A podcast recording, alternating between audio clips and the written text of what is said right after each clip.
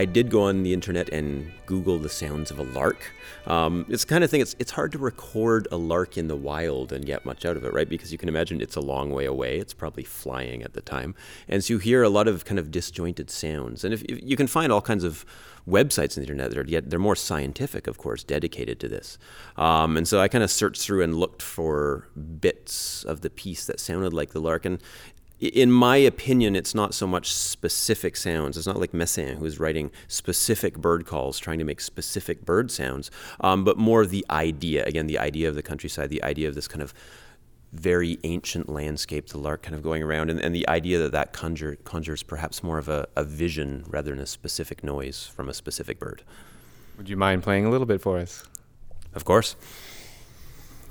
This is the main opening melody of the Lark Ascending. This comes after the opening violin cadenza, and this is where the orchestra comes in, and it's such an amazing moment because I've had, you know, about three minutes of real emptiness and stillness, and suddenly you get these fantastic chords. It's brilliant.